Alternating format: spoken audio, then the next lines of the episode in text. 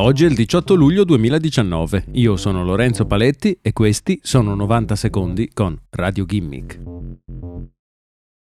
In queste ore stanno probabilmente venendo evasi molti degli ordini dell'ultimo Prime Day, l'evento in cui Amazon, per festeggiare il suo compleanno, dedica due giorni di sconti speciali riservati agli utenti che hanno sottoscritto Amazon Prime. Mentre buona parte dei prodotti che vengono messi in saldo potrebbero essere trasferiti direttamente in una discarica, Amazon sfrutta l'occasione per scontare anche i suoi prodotti, in particolare il lettore di libri digitali Kindle, la sua serie di prodotti eco che installano l'assistente digitale Alexa e il campanello smart Ring. Ring in particolare permette di registrare, oltre al viso dei visitatori che suonano il vostro campanello, anche ciò che accade nella strada davanti a casa.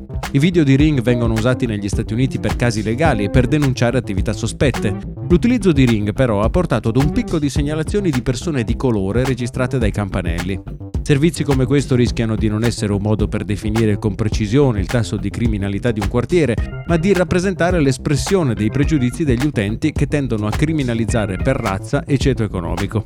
Non è chiaro quante unità di Ring abbia venduto Amazon durante i due giorni di Prime Day. Quello che è certo è che l'applicazione per utilizzare il campanello ha scalato recentemente le classifiche dell'App Store e chissà che magari anche in Italia possa essere utilizzato per denunciare persone di colore e clochard che semplicemente si trovano davanti alla nostra porta.